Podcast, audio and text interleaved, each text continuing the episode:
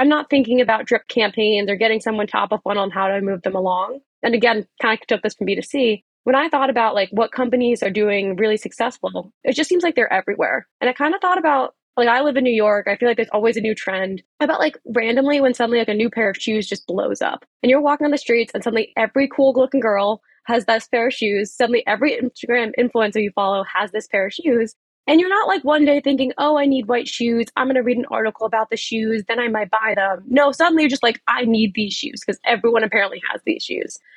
And so rather than, again, kind of in the B2B sense, kind of slowly dripping them down, I wanted to replicate that feeling. If you're at an early stage or growth stage VC backed startup, you're in the right place. Season one and two, I brought on startup founders, marketing and sales leaders to explore brand demand, what approaches work well, challenges, and category design. For season three, we're going deep into messy creative experiments, marketing innovation, pushing boundaries, how to make creativity achievable at a growing startup, why it's so important today, balancing creativity with results, and how to sell the CEO on the creative stuff. I'll also talk to creatives like artists and writers to understand their approach to creativity and what we can learn and apply to marketing at our startups. See you inside.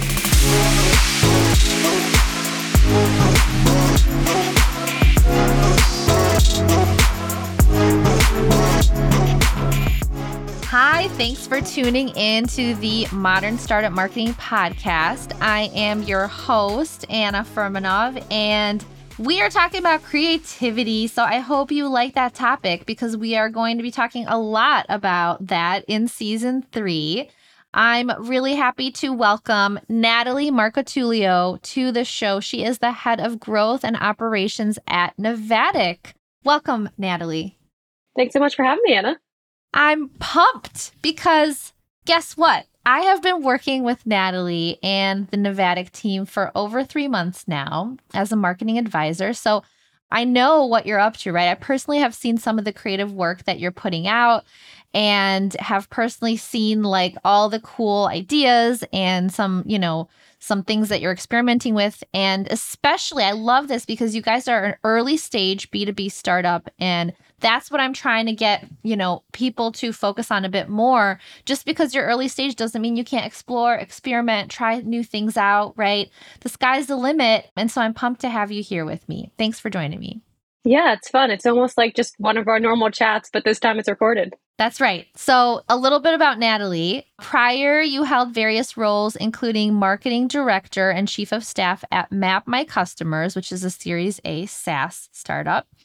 And um, if folks have not heard about Navattic, let me tell you, it was founded in 2020, based out of New York City.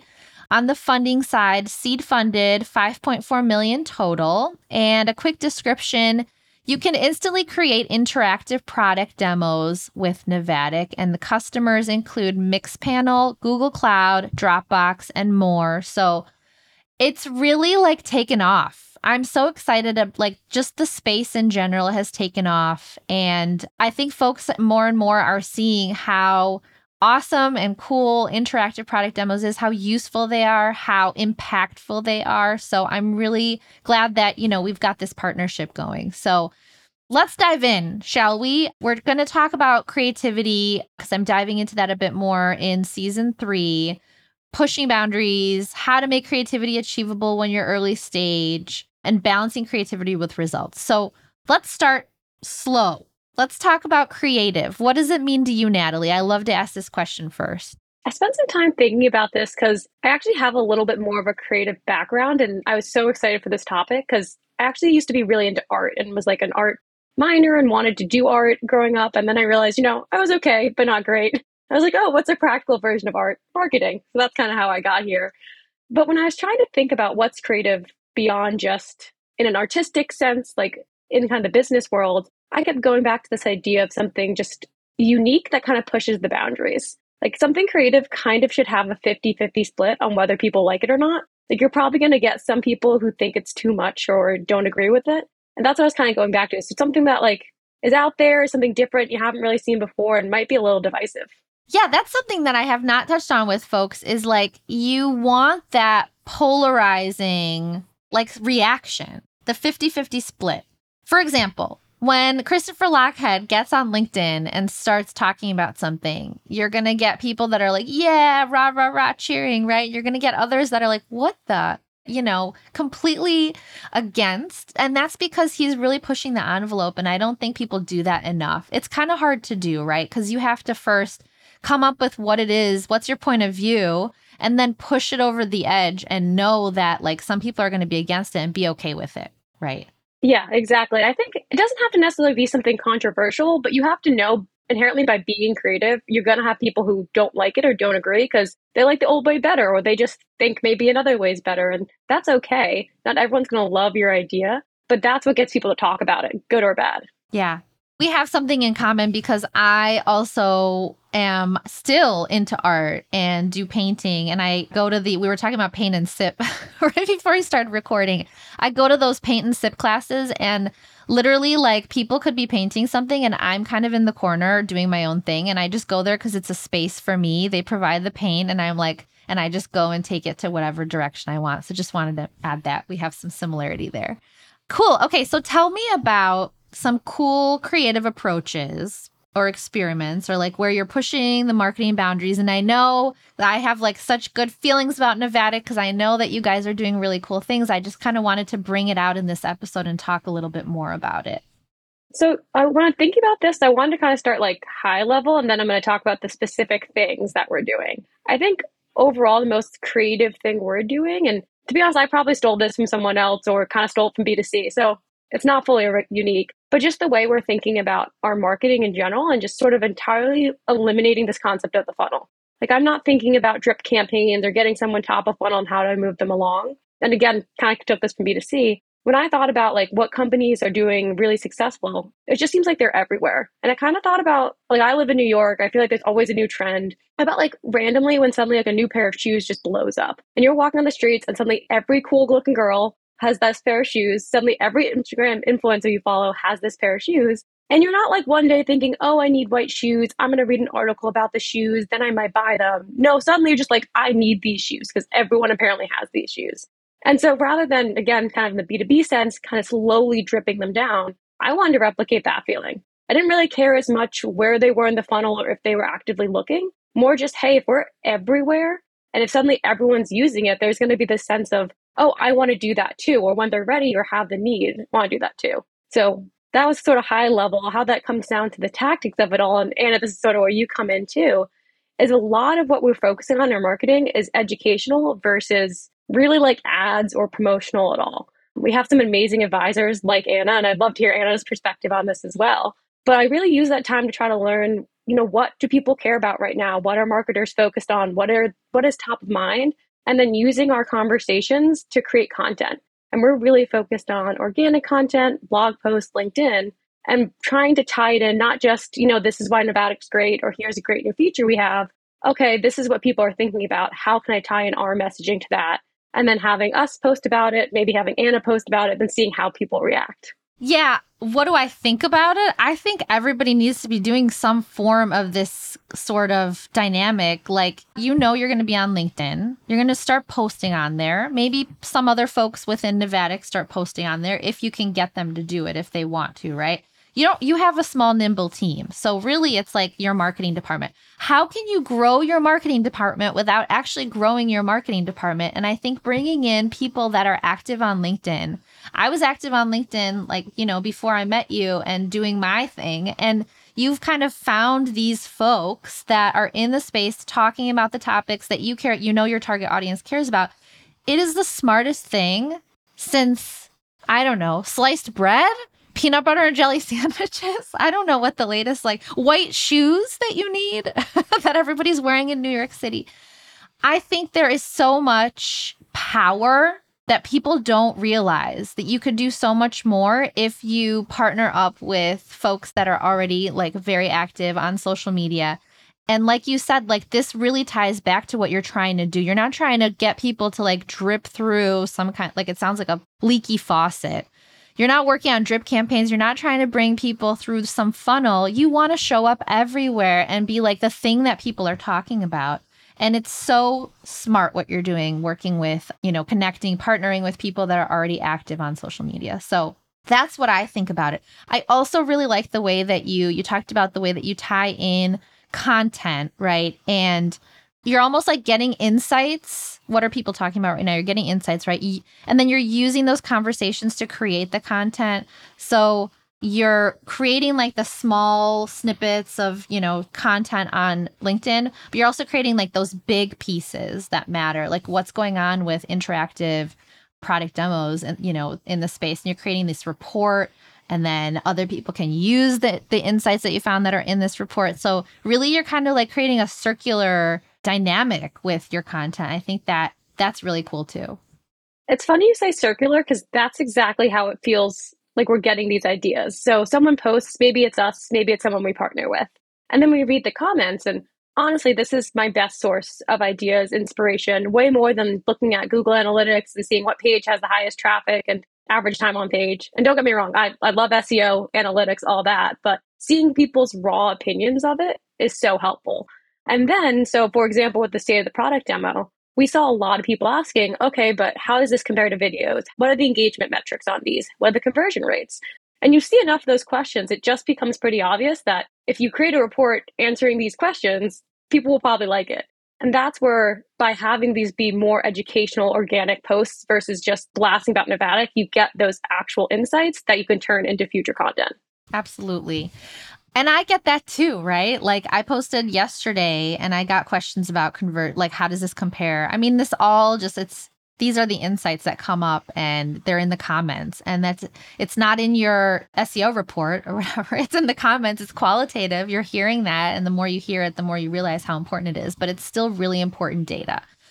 So creativity matters at Navattic. Like that's pretty clear, right? You you even have a way that you think about creating content, thinking about like outside the box, different concepts, new, pushing into the new, right? Even how you structure your team, like working with folks outside of Navattic to help with the marketing efforts. How do you balance creativity with results? Like how do you make sure that you're not just floating in the clouds all the time and you bring it back to what's the impact here. Because we've been working for a while together, for example, right? And you want to continue working together. So clearly you're seeing something. Like, what do you look for when you're working on something that's creative? What is that thing that you look for? I do think this is so important because it's so easy for me to sit in this box and say like, go do creative things, but ultimately it needs to buy needs to have business results if you're looking to do something like this and what we did is we started small. Like we started by experimenting with this. We just started with like partnering with a few people seeing how these went. And we're very lucky that we sell the marketers so they give us good attribution. We have the classic chris walker how did you hear about us fields it's open-ended and people tell us. They will tell us they saw us on linkedin. They'll tell us where they came from. So this might be also again a little easier for us since marketers are a little more open but there are other ways to get this data. You can ask your sales team. Your sales team knows which leads are good and probably how they found you. And from there, you know, do it on a small scale and then pull out the data from that segment. See the conversion rates, average close rates, and especially look down funnel. Because one of the biggest things we noticed, especially leads sometimes that come in from LinkedIn or organic, it might not be like the huge, our biggest source. It's still not our biggest source. But when we look at the down funnel conversions, they're faster, easier deal cycles because it was a recommendation from a friend rather than you know evaluating 20 softwares. Similar i always compare it back to the shoes. Would you rather look at 10 different websites and look for a pair of white shoes or just text one friend and like oh i saw you also have this pair of shoes. Do you like it? Hey it's anna the host of modern startup marketing the show that you're listening to i'm also the founder of Furmanov marketing consulting People call me the Marie Kondo of startup marketing because I help early stage startups clean up their marketing mess with the right strategy and execute with laser focus. So, whenever you're ready, there are three ways I can help. One, as a fractional startup CMO, I've had over 25 happy clients and mentees. Two, you can sign up to get my monthly newsletter where I'm sharing playbooks and insights and maybe cracking some jokes. And three, you can sponsor this top 10% podcast and get startup founders, marketers, and VCs hearing about your brand. And now back to this episode. I love how you tie it back to B2C. It makes perfect sense. Like the way you approach your marketing, the way you approach your what would you rather have it feel like, look like, and it ties back to the B2C example. I love that so much. Okay, so then you guys are doing a lot of cool things at Navattic, but how's everyone else doing? Like, what are your thoughts on that? I like to ask that. How's everyone else doing on the creative meter? Personally, I don't see a lot of like the way that you approach creating content. It's both like thoughtful, but also creative, right? So like you're looking for results, but you're approaching it in the with this open mind, like, okay, we're gonna do we're gonna experiment. You're very experimental at Navattic. So are other startups experimental? What do you think? Are are people pushing boundaries enough? I've been here before. It's very hard when you're a small marketer. We get caught in this trap of, oh, this company's doing it, so we need to do it. And then suddenly, as a marketer, you are doing 20 things. And that's why I always say part of the reason I'm able to do what I'm doing is because I'm not doing things. I'm not doing drip campaigns. I'm not doing email nurturing. Should I be? Maybe. But if you're doing everything, you can't leave time to be creative. So I think, unfortunately, a lot of marketers just can't experiment or be creative because their CEO's going to them and saying, oh, but this company has SEO and this company has ads. And suddenly you're doing 20 things well, but not amazing because it's impossible to do 20 things amazing. So unfortunately, I feel like I'm not seeing a lot of startups be able just to have the room to push the boundaries. And you know, that's where I also have to give a shout out to my entire team and company for letting me do this. But I do think there are some other companies doing an amazing job. One I wanted to call out specifically, I don't know if you've seen the work that KeyPlay is doing, but I absolutely love the data they're pulling and how What's the name of the startup? KeyPlay. It's um, connected to PeerSignal. Oh, yeah. PeerSignal I've heard of. Yes. KeyPlay I have not. They recently launched a B2B product off of their data set, and they're just publishing amazing data and connecting it to larger trends. Again, it's not just publishing in a vacuum. For example, a huge list recently of all B2B companies still hiring. And they do it in a way that is relevant and interesting and fascinating and using their own product, their own data to collect it. So, like, subtly showing off their product. Yeah, this helps them create like this something that nobody else can do, right? I love using internal data to create content. I think that it's really smart. You guys do it, right? With your report that you just put out. Peer Signal does this all the time. They're using their product, but they're using it in ways that is engaging for people that are not necessarily looking to buy their product. I think this is a really smart move. So you were saying that a lot of startups tend to not have the time to be creative. So then they fall back on tried and true or supposedly tried and true SEO, paid ads, right? And they're not really looking outside of that. And I like how you guys have your focus on organic content. It's more of a long term play, but it helps you kind of like build something of substance, which I don't think that early stage start, not a lot, you know, sometimes I can't say one way or the other, like not a lot of startups, because some startups do build things of substance. But I think the organic content strategy that you guys have in place is helping you build things of substance, helping to build that trust, helping to spread word of mouth. And it's really like it's visible in the impact that you're seeing and the results that you're seeing. So I love that. And I think that it's just kind of part of your company DNA, which is something I've talked to folks on the show before. If if your le- leadership team doesn't buy into this, the fact that like you came in and they were cool with you trying and experimenting, if if that's not part of your company DNA, then good luck. Because it's hard to convince leadership to let you play around with things like you guys are launching a podcast, right? And that's really exciting and, and um, working with influencers and all these things right that goes there are so many different things you can do and and the fact that you say no to some things and say yes and go big on the other things it's, it's what's gonna help you ramp up and become successful. So. I should say one important thing i'd add to that though is kind of why i touched before on the the need for experimenting you know, I don't think any leader from the gate is just going to be like, yep, use all your time and marketing energy on creative new campaigns. Even our team like took a little bit to warm up to it. So I think doing this in a small scale as much as you can and proving it out, especially early on, that will help you so much more. Because I think a lot of people are probably listening and thinking like, oh, that's a great state if my leadership happens to be that way. But what if they're not? I'd say really try to test out and show the value full funnel, and then people will be much more on board if the second you get your sales team to say these are some of our best leads, people will be more on board. Yeah, those are the magic words that you want to hear from the sales team. I was going to ask you actually, so how do you kind of lean into the thing that you're going to test out? You have to yourself believe in it. You have to believe in the podcast. You have to believe in like social media and the power of, you know, uh, working with folks that people trust already to spread the word around the industry and like what's happening in this industry. So, how do you think about like the small scale, like the things that you pick? This really just ties back to that flywheel. A lot of my ideas also come from just being in the communities that my ICP is at, it's being in on LinkedIn. It's having amazing advisors like Anna I can talk to about like what have you guys done? What's working well? And so it's really important. Another reason why you, if you're doing a million things as a marketer, it's really hard to be creative. You are obviously you need input time. You can't just have execution time. You need time. Might feel like you're not working, but just to scroll through LinkedIn and look at posts that are doing really well. And suddenly it just becomes kind of obvious what are the things that people are reacting really well to.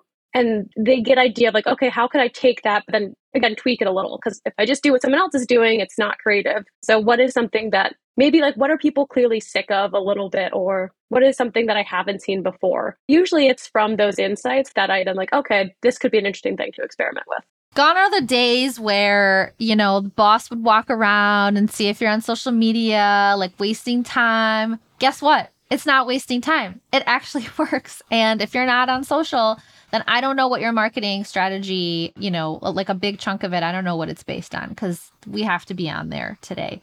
So I like this idea of you need the input time. And that's really hard because I think in startups, you're people are constantly in execution mode. Like, oh, we have so much to do. I have so much on my to-do list, but make the time. It's so important. I can't say stress this enough to make the time to give yourself the space to be creative, just like Natalie, and have the thinking time, have the looking for insights time, scroll through your whatever your wherever your target audience hangs out on, you know, social media. Make time for that. It is so important. Natalie, in the minutes that we have left, I want to ask you when have you personally been the most creative? Could be sip and paint or otherwise. So, kind of similar to the input time, it's never when I'm working if I ever block off time to write messaging or try to figure something out, I just sit there and look at my computer. It is almost always, I feel like everyone says this, but walking or running or in the shower or something like that. So that's why it's also important not to overwhelm yourself because you kind of need that that thinking time. Weirdly, I'm terrible at snoozing my alarm. I don't know about anyone else. I do it like five times. But that time between my first alarm and when I wake up, I usually have amazing ideas. so even just laying in bed for an extra 10 minutes, it's always kind of that passive, free flowing time.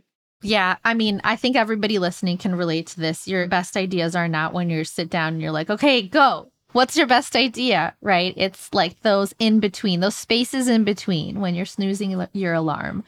Awesome. And um finally, like what question might you have for me? This was one thing when you were asking about results I was thinking about do you ever see startups having specific set of budget that's just experimental or how they forecast these experimental bets? Because you can't fully forecast how many leads you're going to get from it. If a startup does have an experimental budget, so I work with early stage, usually like seed funded startups and like yours. You know, the experimental budget, I think it's on the leader, marketing leader to put that in, right? Because there's got to be some percent of budget for exp- marketing is experimenting. So whatever you're doing, whatever your strategy is, like you're going off of hypotheses, you're going off of some insights and data, but it's not a lot of data because you're still early stage, right? So you're doing your best. And I think like all the work is kind of experimenting when you're early stage. The budget that you set up for the experiment. So that's why kind of I, I didn't really think about it because you're you're sort of experimenting like all of it is the experiment. So I don't really see that, but I do recommend, like, you know, past the early stage to always have that budget as you realize which channels are working, your go to market strategy, what you should continue doing, what you should cut, right? And go, you know, put more budget into the things that are working. Then what's next? That's always like, okay, so what's next? What are we going to layer on top to create more growth? that's more of like okay we're going to experiment. We, we're not sure if this is the right path for us but i think like setting aside 10% or something like that to always be in that experimental mindset. But i think that's why i like to work with early stage startups because it's so fun. You're not you're not quite sure. You don't have a lot of data to go on but you're ha- you're trying to get as much as you can and you're trying to make the best decisions given the information that you have so it's all kind of experimental Hope that answers your question. I think it does. I realize myself, I never consciously put any money aside. It just sort of happened. And so I was curious if you've seen other startups do it. But I think that's another big piece with the results. Like, how can I forecast this? You kind of can't. I guess that's the answer. You kind of can't. And if you can, you do it, but just know that it might be completely off because it's an experiment. And that's okay too. So, the more I've worked with early stage startups, the more I've realized, and also talking to later stage startups that think back or remember back to the days of early stage, because that's where everybody starts. It's okay not to have enough data and not to know to the T like what's going to happen. You just make your best guess. And that's why when I work with startups, I like to prioritize. Because, like you said, you can't do everything, but you can start smart and you can really strategically prioritize like where you're going to spend your time. I super believe in that. So, awesome question. Thank you so much, Natalie. It has been a blast. I love working with you. I love partnering with Navattic. Love the stuff that you're putting out. So, folks need to absolutely check out Natalie. She's on LinkedIn. She's putting out great content, Natalie Marcotullio. And to find out more about Navattic, go to navattic.com. Thanks so much, Natalie. Thanks for having me.